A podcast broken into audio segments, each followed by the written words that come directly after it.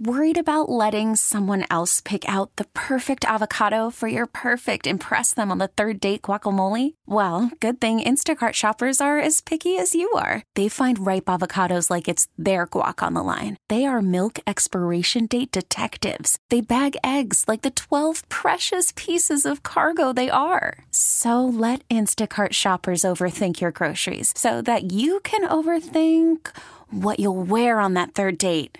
Download the Instacart app to get free delivery on your first three orders while supplies last. Minimum $10 per order, additional term supply. Gio and Jones across the country on CBS Sports Radio.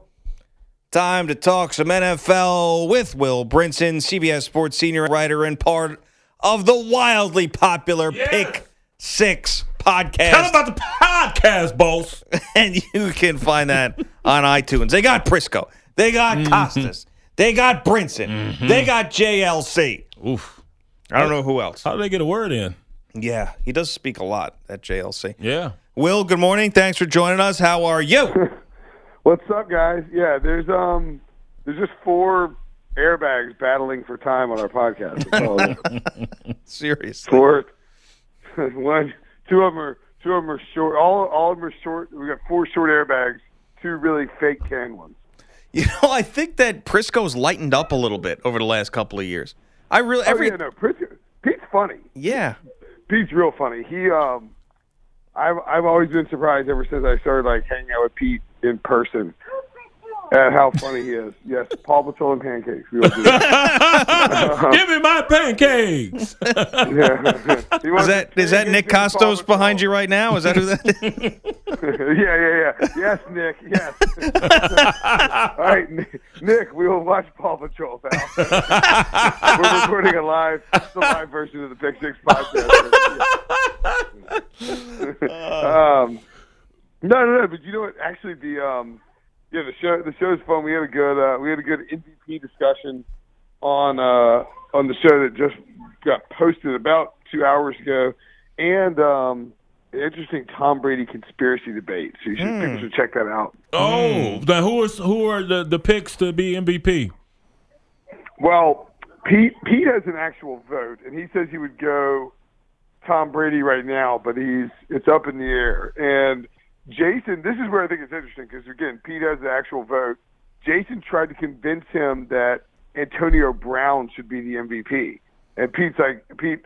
Pete's pretty much not having it, and I wonder how many actual MVP voters. and You can go and find the list. It's, it's old school football dudes for the most part. How many of them would actually be unwilling to vote for Antonio Brown because he's a hmm. wide receiver? You know, depending on the quarterback. I think Antonio Brown's great, but I I, just, I don't know if he will get the votes necessary unless he goes for like two thousand yards. The guy I'm propping up, you know who it is? My boy Philip Rivers. Yeah. Yeah. Philip Rivers, they're they're I mean they're seven and six, going into Kansas City, got a shot to you know if he has a huge game in Kansas City and the Chargers set themselves up to beat the Jets and the Raiders to win the division to make the playoffs to be the maybe even as high as the three seed and they finished ten and six and he has a you know a four thousand five thousand yard passing season and thirty plus touchdowns and just like ten interceptions.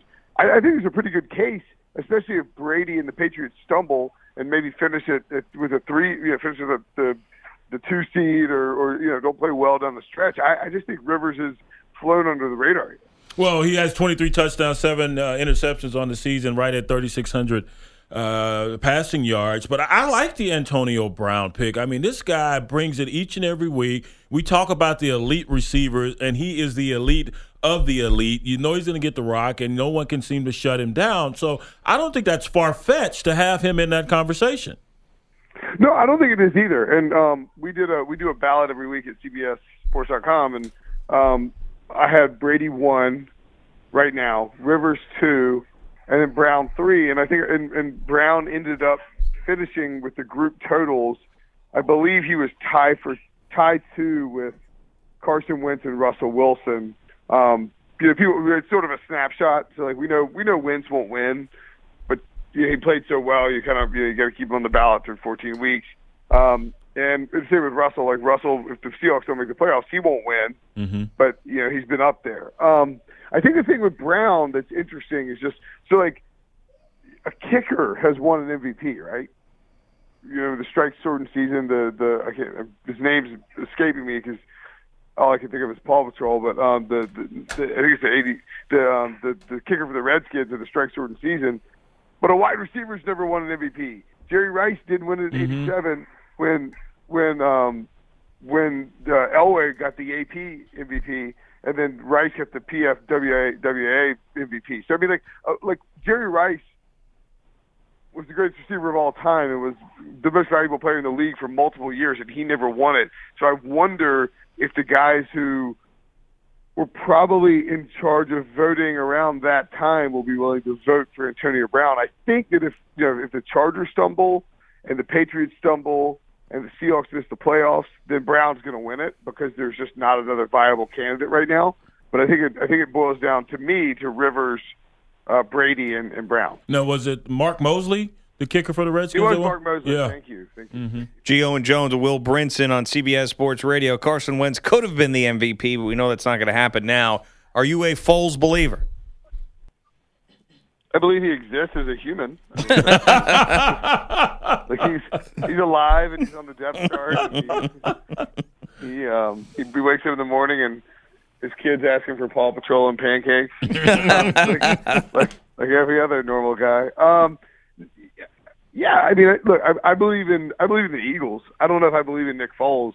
I think um, I think the things you worry about if you're debating Nick Foles are what happened to the situation where the Eagles get down, right? We saw we've seen them.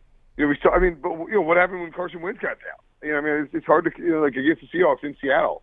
You know struggle to come back. I, I think I think the Eagles can win because they have a, a good offensive line and two physical running backs in Ajayi and LeGarrette Blunt, and a, and the best defensive line in football. It's the deepest defensive line in football too. They can rush the passer from the edge. They rush the passer from the interior.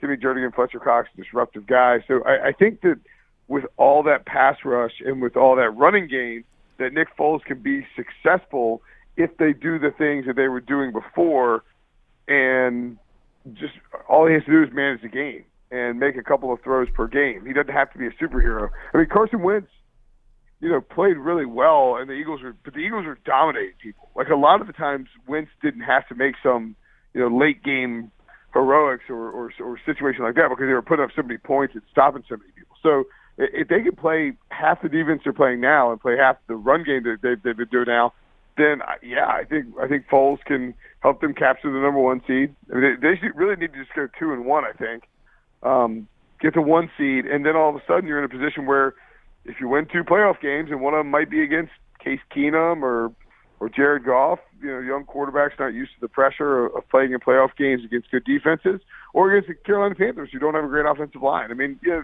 yeah, they could, they could, they could absolutely, you know, pull it off where they make a run. I, I, think at some point the Foles is going to catch up to him. Well, you, you made one salient point that I agree with, in the fact that uh, Carson Wentz, when he was under center, wasn't like we were sitting there talking about Carson Wentz bringing the Eagles back in, in the fourth quarter with two minutes left on the clock or seconds left on the clock because they've been blasting uh, most of their opponents. Uh, now, Nick Foles, the other day when he was thrust into action, uh, they were behind, and uh, he came in and helped lead them to a victory. So I- I think he will be play much better than uh, people are are envisioning him uh, performing here uh, these last three ball games. We'll see how uh, that plays out. Now I want to go back to the, the Seahawks and, and that mess there at Jacksonville, and of course I saw where Pete Prisco and he and Mike Freeman they always go back and forth uh, about Russell Wilson, and, and well, Russell had a what three interceptions in that ball game, still gave his team a chance to win there late versus the Jags. Are you surprised that there were no suspensions handed out, or you think the NFL handled it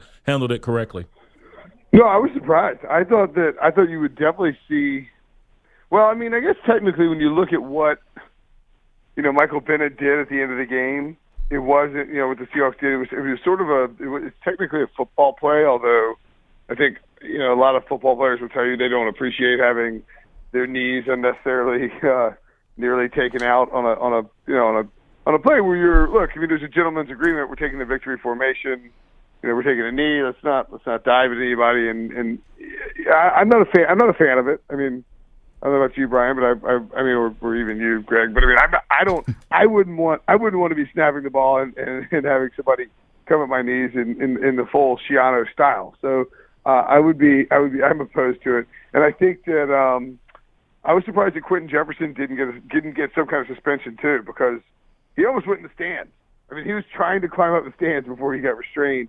And watching it live, it felt exactly like how I felt when I was watching the Malice at the Palace live. You know, you're like, oh my God, this is going to end so so badly, and uh, you know, I, I, I think that I, I wanted think him so that- badly to get up there. I wanted him to get up there and beat the piss out of those fans. I really Yeah, I that mean, was that- those people are disgusting. I can't stand those people. They definitely deserve to get somebody definitely deserved to get punched for throwing a a, a beer and a sandwich or a beer and a liquor drink onto the, onto onto some players on the field, uh, especially when like you're winning, right? Like like you won. Like what, what are you throwing? What are you throwing stuff at the guy for? And uh, yeah, it's poor behavior by by Jacksonville by Duval. But you know, you, if you've met Pete Prisco, you're not surprised by anybody who behaves like that from Jacksonville. Gio Jones, Will Brinson across the country on CBS Sports Radio. What do you make of the Steelers and Patriots getting together on Sunday? How do you think that game's going to play out, and who do you think the better team is right now? Okay, so first I'm gonna. Right, I think that the Steelers are playing like a better team as of, you know, today, the whatever the December thirteenth, two thousand seventeen, the year of our Lord. Right? I mean, like the Patriots stunk on Monday night. Uh, they they got blasted by the Dolphins. The Steelers are you know pulled off two miraculous wins with late game kicks from Chris Boswell. You know, against division rivals. But I think the key thing for me for Pittsburgh is that as well as their offense is playing, that their defense without Ryan Shazier looks completely different. I mean, it just doesn't look like the same defense, and they don't look like a team that's going to lock down an offense. Now, having said that, if the Patriots play like they did on offense, it won't matter. They'll be able to stop them. I think. Uh, so I, I think New England. I like New England bouncing back against in a game where they know that everything is on the line. Um, it's sort of a playoff style situation, coming off an embarrassing loss. I think the Patriots are like six and zero against the spread uh, in the last like two or three years after a loss. They, I mean, they, they you saw Bill Belichick. They get angry and they kill people. I will say this is the one thing, and this is a conspiracy theory on Brady that I was talking about. That if you go back and look at Tom Brady's season, he had that bad game against the Chiefs in Week One, and then from Week Two to Week Eleven, he went on an unholy tear. I mean, like 22 touchdowns, two picks, completing 71% of his passes, averaging over 300 yards per game, just destroying everything in his path. That's why he was. That's why he's the number one MVP candidate. But then if you look at Week 12 and Week 13 and Week 14, and it's interesting because this is when he showed up on the injury report with an Achilles injury. Week 12, 13, and 14, he has he's averaging just 239 passing yards per game, and had completing 63% of his passes. He's thrown five touchdowns and four interceptions. That is a drastically different quarterback on a per game basis and an efficiency basis than the guy from weeks two through week, weeks two through week 11. And I wonder how much that Achilles injury. The Patriots have been reporting it, but I wonder how much it's affecting him. Not as a, not even as a 40 year old, but as a whether you're 20, 30, 40, whatever you are. If you got an Achilles injury and you're a quarterback, it's it's changing the way. If it's your left foot, it's changing the way you're landing and you're planting and you're driving. And if it's changing, if it's your right foot, it's changing the way you're pushing off and getting power and drive down the field. So I, I almost wonder just a little bit if that's not affecting him more than we think, just based on the timing of it as compared to the stats. Have you and your podcast partners debated whether or not Aaron Rodgers should return to the field if he's cleared uh, 100% with that injury? Well, um, not entirely d- debated, but I think we just all assume that he's going to be back. I mean, like, I, and that is what's happening, right? Like, it was weird. He's, he said, "I'm medically cleared to return" on Instagram last night, but there, I don't think there's been an announcement from the Packers that he's playing. I would assume he's going to play against the Panthers. Um, you know, I think you have to do it because you're in the hunt. You you wonder why they put him on IR. I guess this is why they put him on IR in the first place to prevent themselves from, from bringing him back too soon. Uh, win three straight games and you're in. I, I would be worried though that Aaron Rodgers will come back against the Panthers first and then the Vikings second, and potentially re-injure his arm because those teams have big, strong defensive linemen. They're deep. Uh, yeah, they rush the passer well, and you don't want him taking an unnecessary hit because it, you know, if he if he hurt his collarbone again, it's only eighty percent healed right now. I mean, it's you know, somewhere between eighty and a hundred. It's not a hundred, obviously, and and you you just wonder about the long term ramifications. But given the short window of, of you know, given the given the number of times you get a chance to win a Super Bowl, and given that the NFC is wide open, and Aaron Rodgers and the Packers, if they made the playoffs, would be probably one of the few favorites in there, even, even if they have to play an extra game. Their defense I, stinks, I, I, Will. Though I mean, come on, that defense, yeah, especially like, now, they, they just hemorrhage yards. Yeah, but the, it's Aaron Rodgers. I mean, like, I mean, do you want? I mean, like, do you want to bet against Aaron Rodgers in the in the playoffs? I uh, no, but I mean, I of course, but that only goes so far. I mean, if he was that good, he'd win the Super Bowl every year. I mean, that team has been flawed year in and year out. And that the one year in 2010, they got it done. They had a lot of injuries. They overcame that, but it, it, they haven't even been back since. So it's not as if Aaron Rodgers comes back and then all their problems are cured. I will say that their running game that they have this year now with Jamaal Williams, how consistently that's been, I mean, that's a positive. But I mean, that defense, eh, you saw what the the, the Browns did to him. I mean, Josh Gordon yeah. hasn't played since like '98, and DeShone Kizer's throwing the ball down the field like he's a, a Pro Bowler. Yeah, and I mean, they got so lucky to win that game. It's so stupid. It really um, is. You, I know. If you had them in a pick pool at like plus three and a half, you're pretty mad too. um, same same with the Colts plus three and a half. Two oh. overtime games at one o'clock. You, yeah, you with the that coming. Oh man, seriously, um, especially with that no. two point conversion that got called back too. Oh my god, ridiculous! That late flag, like that was think that that ref had the, the Bills in his pick pool. Um, the but uh, I probably can't say that, can I? No, you can. Uh, no, it's I mean, okay. The, the, the, yeah, the defense is a problem no doubt. I mean, I think the, the 2010 team too is kind of interesting when you think about it. It's a lot like the 2009 Saints team. Not necessarily a great defense, but they just created a bunch of turnovers and and and, and made plays and, and got hot down the stretch. And they were a wild card team too. Yeah, I, yeah. I mean, I I get it. I you know it doesn't guarantee you you're going to make a run, but if you get Aaron Rodgers back and he can play like Aaron Rodgers, he, he can play for six games. You can you know you can win those six games. And so I think it's or I guess seven games. I think it, I think it's I think it's worth the gamble, but yeah, there are some potential long term ramifications that you're running up against. Uh, it, you know, if he takes a huge shot in the pocket. The Pick Six podcast, a new one went up a couple hours of go, uh, ago. Excuse me. Go to iTunes and check it out. You got Brinson, you got Prisco, you got Kostos, you got a bunch of great guys in there doing the podcast. JLC. Will, thanks for the time. As always, we appreciate it and uh, maybe I'll see you at the Super Bowl. All right. All right, guys. Thanks as always. Enjoy right. those pancakes. Yeah, that's right. Yeah, get, get back to your kids, will you? Patrol. Irresponsible for crying out loud. We get it. Attention spans just aren't what they used to be. Heads in social media and eyes on Netflix. But what do people do with their ears? Well, for one, they're listening to audio. Americans spend 4.4 hours with audio every day. Oh, and you want the proof? Well, you just sat through this ad that's now approaching 30 seconds. What could you say to a potential customer in 30 seconds? Let Audacy put together a media plan tailor made for your unique marketing needs. Advertise with Audacy. Visit ads.audacy.com.